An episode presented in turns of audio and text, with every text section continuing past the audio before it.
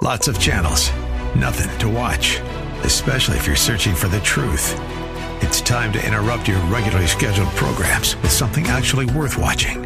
Salem News Channel. Straightforward, unfiltered, with in depth insight and analysis from the greatest collection of conservative minds like Hugh Hewitt, Mike Gallagher, Sebastian Gorka, and more. Find truth. Watch 24 7 on snc.tv and on Local Now, Channel 525. The tyranny of tolerance. This is Mission America with Linda Harvey.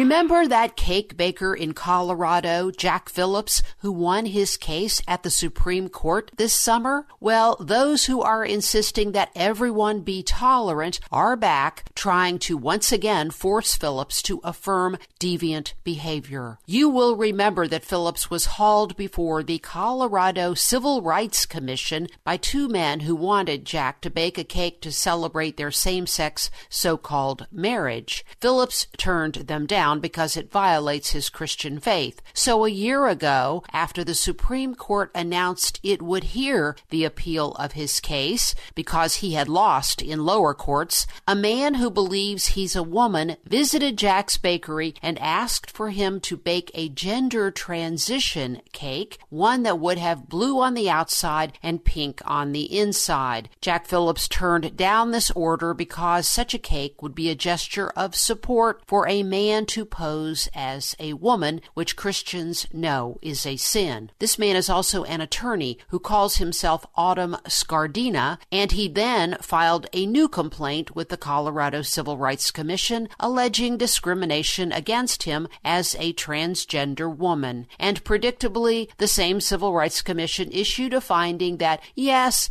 this was discrimination. Well, Phillips and his attorneys from Alliance Defending Freedom are not sitting back and taking this, they have now filed a countersuit against all eight members of the Colorado Civil Rights Commission as well as the governor of Colorado. They want to head off at the pass this latest attempt to deny Jack Phillips his First Amendment religious freedom rights. Once again, we are seeing how there doesn't seem to be a way that Christians can live in peace and freedom to worship and serve the Lord as long as government allows unrestricted unrestrained tyranny by homosexual and gender rebellion activists. It is now very clear that the goal of these people is to force all Americans, if they can, to openly display honor and respect for their deeply sinful lifestyles and to punish as severely as possible those who won't go along homosexual activists and their hatred of Christians are making peaceful coexistence impossible. We need to keep asserting our constitutional rights, friends, and be willing to stand up for the faith. These freedoms will only be preserved if we say no when Satan and those he manipulates try to abolish them. Pray for Jack Phillips and for his case to win yet again. It would be a victory for all of us believers in America.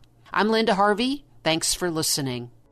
Friends, I hope you will take advantage of all the resources we have made available on the missionamerica.com website. And we have a new feature for online donations for your convenience. We have so much that we've posted over the years on the subjects of homosexuality, abortion, the problem with gender confusion and the bathroom issue, and much, much more. Please go to missionamerica.com where you can now make your secure online donation. Thank you so much for your prayers and support.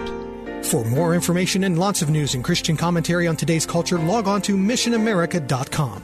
Be sure to listen to Mission America every Saturday afternoon at 1 here on AM 880 and 104.5 FM The Word, WRFD. And remember, with God, all things are still possible.